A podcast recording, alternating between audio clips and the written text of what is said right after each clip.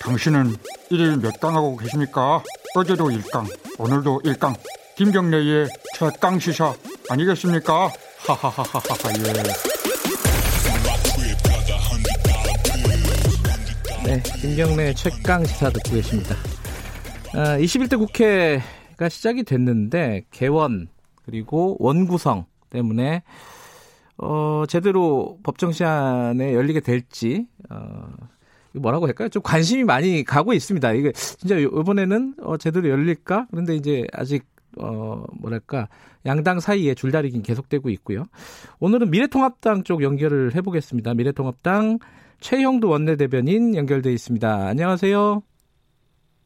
네, 안녕하십니까? 네. 어, 깜짝 놀랐네. 연결이 안 된 줄 알고요. 네. 아, 예, 예. 그 지금 이제 국회 시작한 지 얼마 안 돼 가지고 분위기가 어떻습니까? 오, 요번 21대는 좀 뭔가 달라질 것 같다 이런 느낌이 오세요? 대변인께서는? 네, 달라질 것 같은 느낌이었죠. 왜냐하면 아, 그래요. 300명 국회의원 중에 151명 과반이 이제 초선 의원들입니다. 네, 네. 초선 의원이라는 것은 그만큼 국민들이 이제 새로운 국회를 한번 해보라는 네. 각 지역구에서 그렇게 다 모든 국민들의 의사가 반영된 것 아니겠습니까? 예. 그 여야 할 것 없이 초선 의원들이 참 새로운 면면들이었고 네.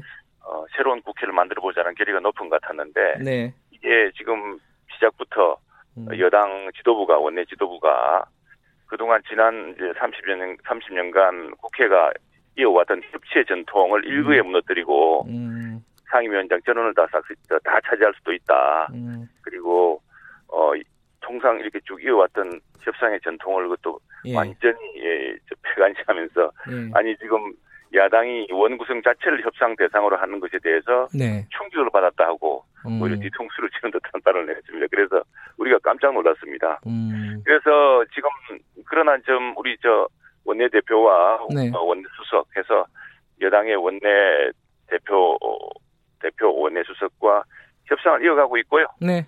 예, 저희들로서는 협치의 전통을 이어가는 또 무난한 또 얼마나 또 지금 중대한 위기 경제 상황이 경제 위기가 또 앞에 있지 않습니까? 예. 이런 문제를 함- 함께 해결할 수 있는 네. 그런 협치의 국회 전통을 이어가면서 함께 가- 다시 같이 시작할 수 있기를 바라고 네. 있습니다. 그럼 지금 말씀하신 협상은 그 원 구성에 대한 협상일 거 아니에요? 상임위 관련된 그죠? 네 그렇습니다. 네네. 근데 이제 그 민주당 쪽 어제 얘기를 들어보면은 뭐 원 구성은 원 구성이고 일단 개원 국회는 여는 게 원칙 아니냐.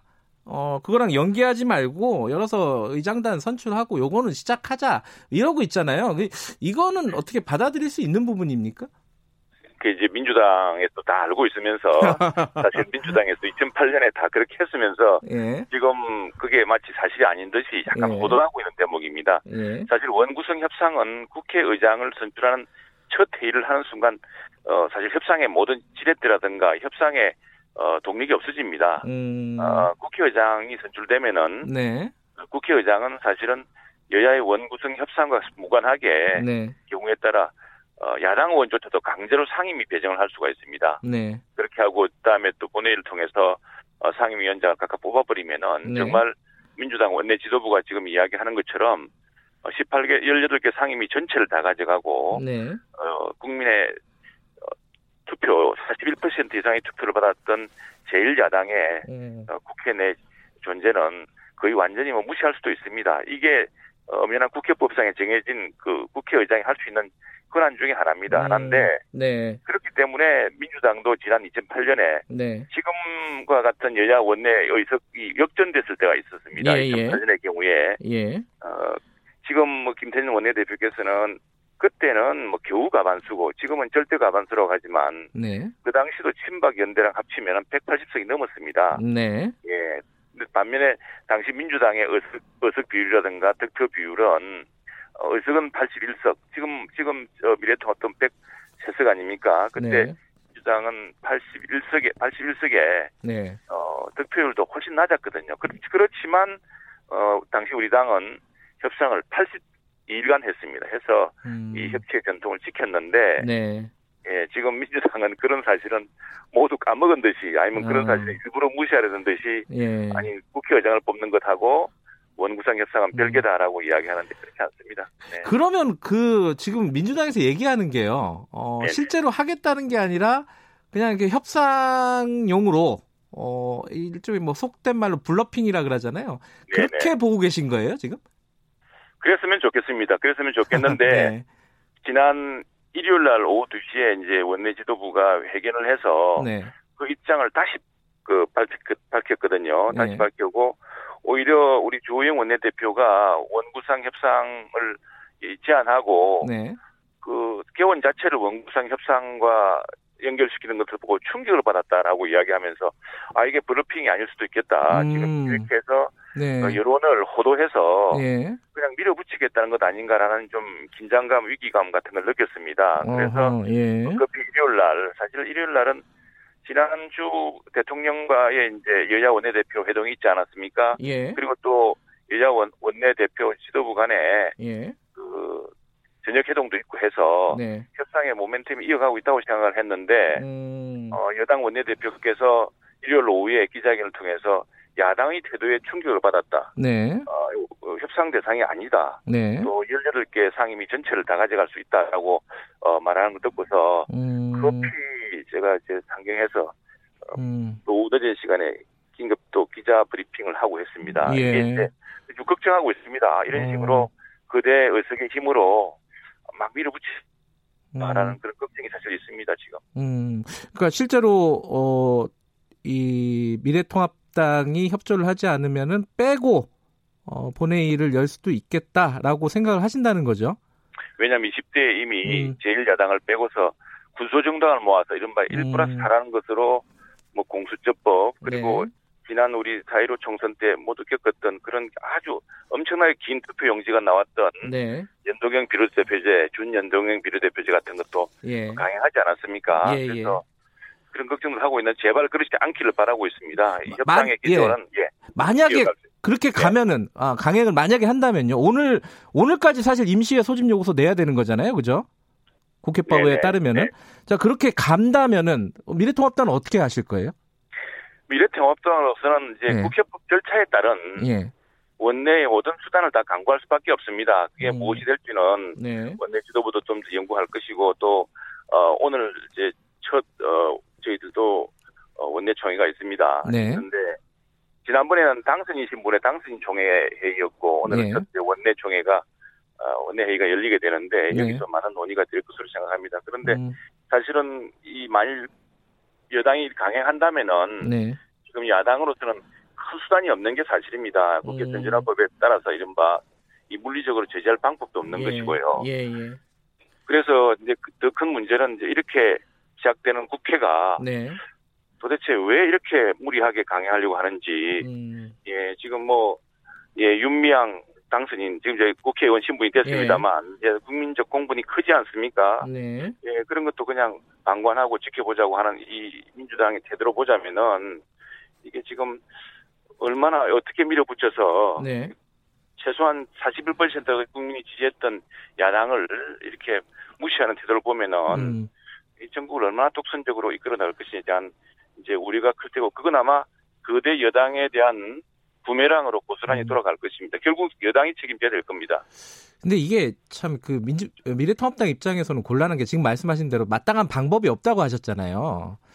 근데 그것도 그렇지만 이제 여론이 예를 들어 이제 민주당에서 얘기하는 게 일하는 국회 만들자 그래가지고 어, 정해진 대로 6월 5일 날 열자 안 오는 사람이 잘못한 거 아니냐 요런 어떤 여론이 분명히 있을 거란 네. 말이에요. 그거는 미- 어, 미래통합당 입장에서도 부담스러우실 것 같아요 이 부분은. 아니 그래서 제가 일요일 예. 날 긴급한 기자회견을 기자 브리핑을 했고요. 네. 이게 완전히 사실을 호도하는 거거든요. 음, 예.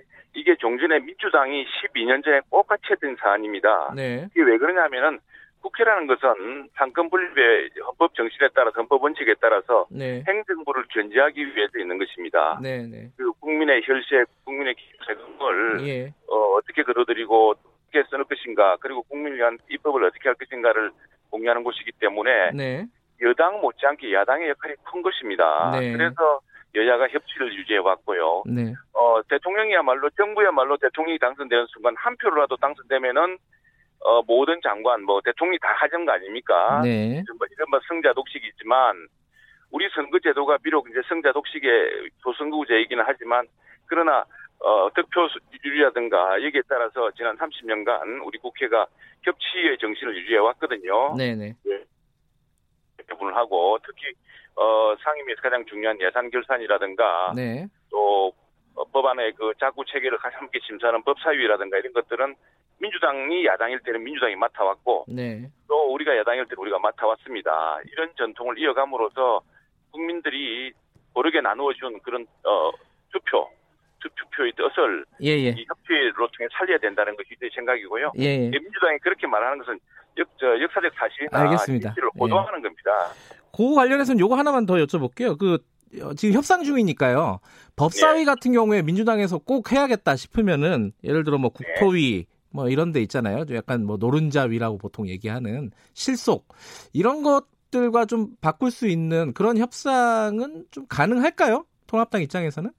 그것도 역시 역사적 사실을 호도하고 네. 진실을 숨기는 이야기인데 그래요. 네. 민주당이 12년 전 그 민주당이 어, 저, 역전됐을 때 또 네. 민주당이 야당일 때 네. 똑같이 국회 어, 운영의 핵심 중에 하나는 법사위와 예결위기 예. 때문에 이것은 국회 속의 국회, 음, 예, 행정부를 견제하는 국회 아닙니까? 네. 그 국회 속에 정말 행정부를 견제하는 그 야당에게, 더구나 제1야당에게 음. 그 몫을 넘겨왔고, 네. 그리고 야당에게 그 여당과 항상 협치를 하고요. 여당에 다수 의석이 있기 때문에 예. 그게 야당 마음대로 할 수 없는 겁니다. 그러나 이것이 정부 여당이 때때로 보면은 한 통속이 되어서 어, 정정한 국민의 뜻을 무시하고 진행할 수도 있기 때문에 예. 야당이 일정한 견제 장치를 갖겠다는 것이고요. 예, 어, 알겠습니다. 그게 예. 지금까지 민주당도 잘 해왔던 역할이고 예. 또 우리 당도 지금 해야 될 역할이라고 생각합니다. 예, 예, 이거 말고도 중요한 얘기가 몇 개 있어서 다음 얘기로 넘어갈게요. 그 김종인 비대위 어, 이제 출범하지 않았습니까? 네네. 어, 뭐 또 진취적인 정당 만들겠다 이런 얘기를 했습니다. 김종인 위원장이 네. 이게 어떤 변화를 예상할 수 있을까요? 뭐 깜짝 놀랄 거다라는 얘기도 하- 했고요. 뭐 어떤 게 있어요? 너무 나중에 놀라지 않으려면 좀 얘기 좀 해주셔야 되는 거 아니에요?